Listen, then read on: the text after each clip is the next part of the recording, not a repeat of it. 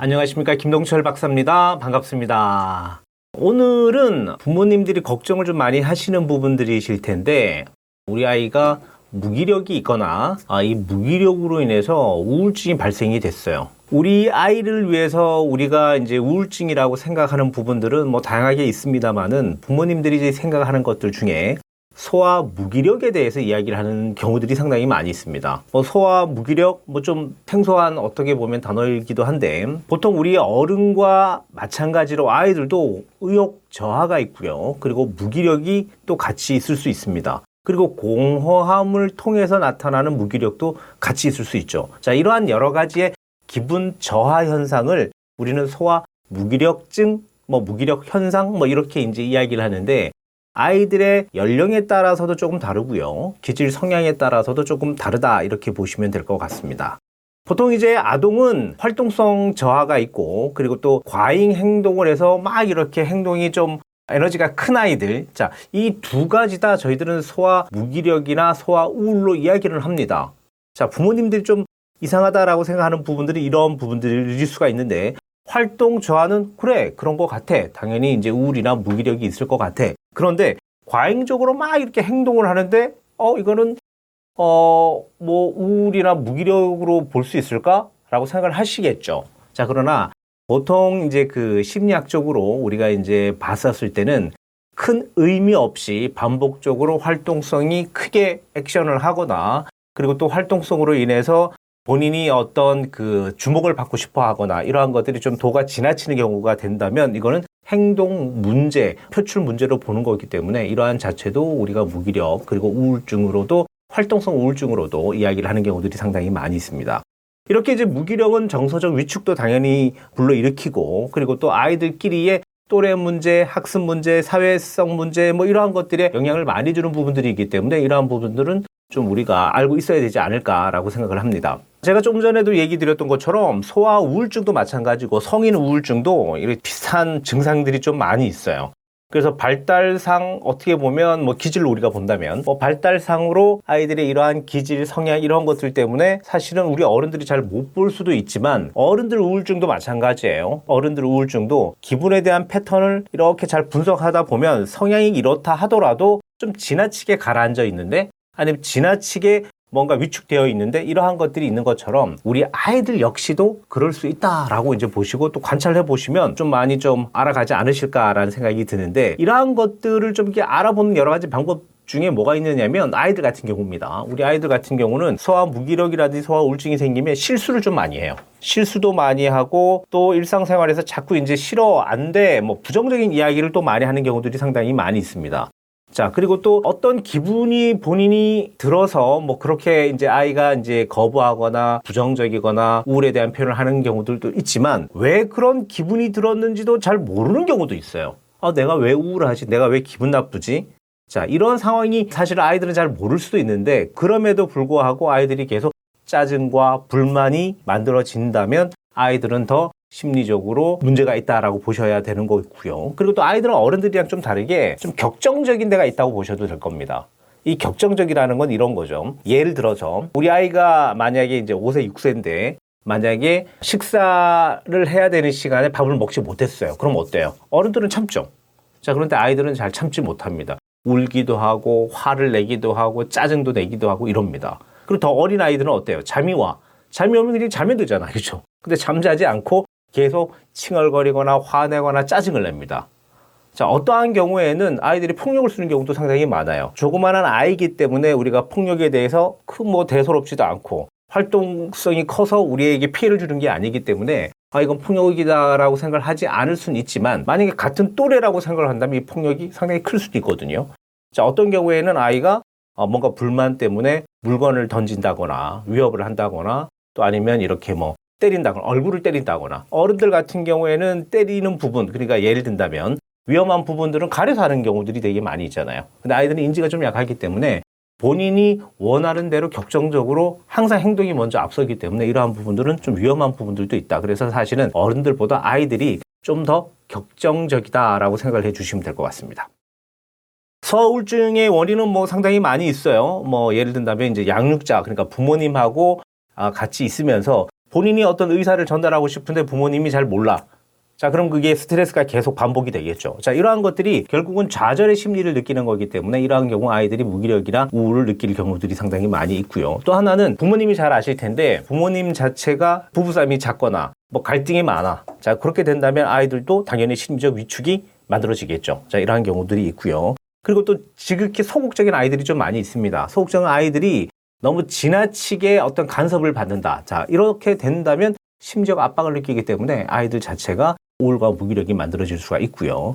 그리고 신체 질환이 있는 아이들도 그럴 수 있습니다. 계속 아파. 예를 든다면 뭐 뭐를 먹어도 계속 배도 아프고 또 어떤 뭔가를 했었을 때 신체적으로 상당히 약하기 때문에 의욕이 떨어지고 아플 수 있고 또 그러면 그 부분에 대해서 부모님이 계속 뭔가 피드백을 주려고 합니다. 자, 그러나 아이는 귀찮고 힘들 수가 있겠죠. 그리고 친구들과 놀지 못함으로 인해서 스트레스도 많을 것이고. 자, 이러한 것들이 무기력과 우울증이 만들어지는 하나의 계기다라고 이야기를 할 수 있습니다. 자, 이런 상황이 되다 보니까 또래 집단하고도 거리가 좀 멀어지죠. 보통 우울증이 많이 생기는 게 우리는 사회성에서 이야기를 많이 하, 하거든요.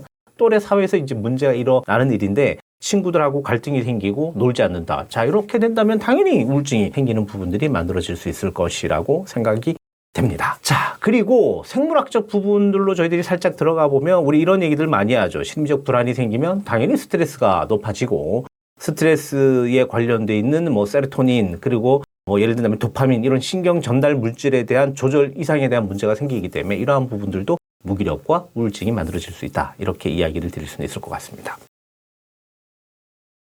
자, 제가 방금 이제 소아 우울증과 무기력에 대해서 이제 이야기를 많이 드렸어요. 뭐 학습에 대한 문제, 또래에 대한 문제, 그리고 부모의 양육 간의 갈등에 대한 문제, 그리고 뭐 이제 이런 여러 가지를 드렸는데 사실 이러한 문제들에 대해서 이제 지속하게 해결이 잘 안 되면 뇌 활성화가 잘 이루어지지 않기 때문에 학습에 대한 문제가 생기기도 하고요. 그리고 또 크고 작은 어떤 여러 가지의 뇌에 대한 신경학적인 문제도 생기기도 하는데 그런데 우리가 이렇다고 해서 너무 걱정하실 필요는 없어요. 왜냐? 우리 아이가 예를 든다면 이러한 심리적인 문제라든지 우울이라든지 불안감이 해소가 되면 뇌의 활성계는 점점 좀 좋아집니다. 그러니까 뭐 걱정하실 필요 없고요. 그리고 아이들은 사실 제자리에 가만히 있는 게 아니잖아요. 계속 발달을 하는 거기 때문에 우리 아이가 우울이라 무기력이 있다고 해서 저희들은 증상으로 보지는 않습니다. 증상이 아니고 하나의 발달 과정에서의 어떠한 문제가 살짝 발생이 되었고 그런 문제가 해결이 된다면 어 뭐 문제 없다 뭐 이렇게 이제 우리가 보셔도 될 것 같습니다.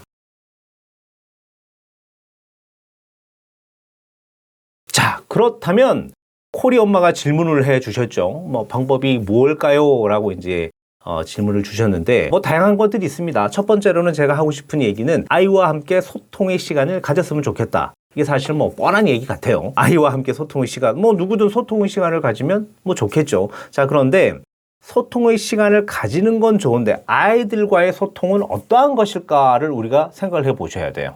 자 어른들과의 소통은 대화를 나누면서 소통을 많이 하겠죠. 자 근데 아이들과의 소통은 뭘까요? 너무 단순합니다. 놀입니다.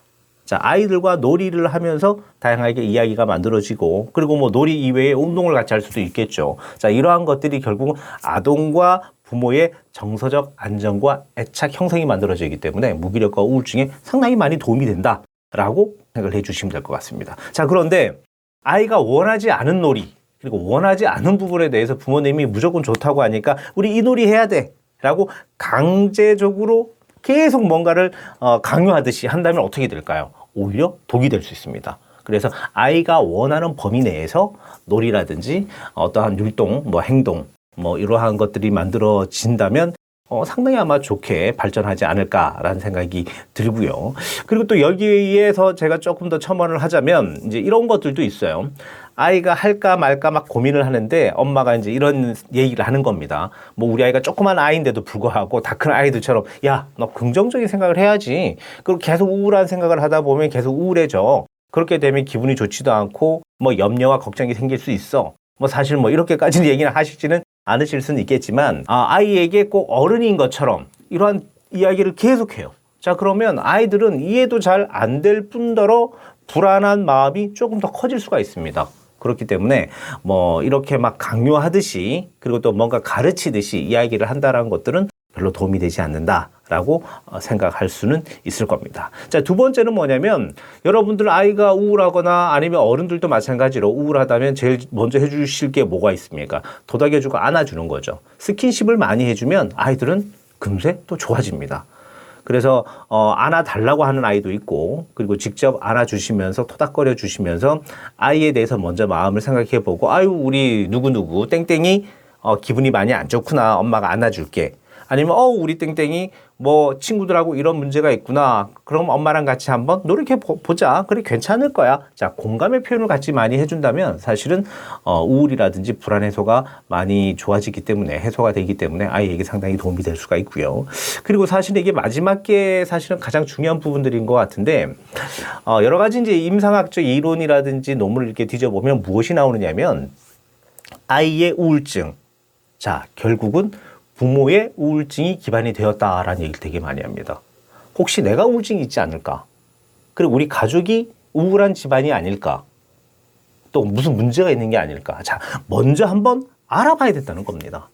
자, 알아봤더니, 어, 내가 너무, 어, 위축되어 있고, 그리고 또 난 우울증이 좀 높은 것 같아.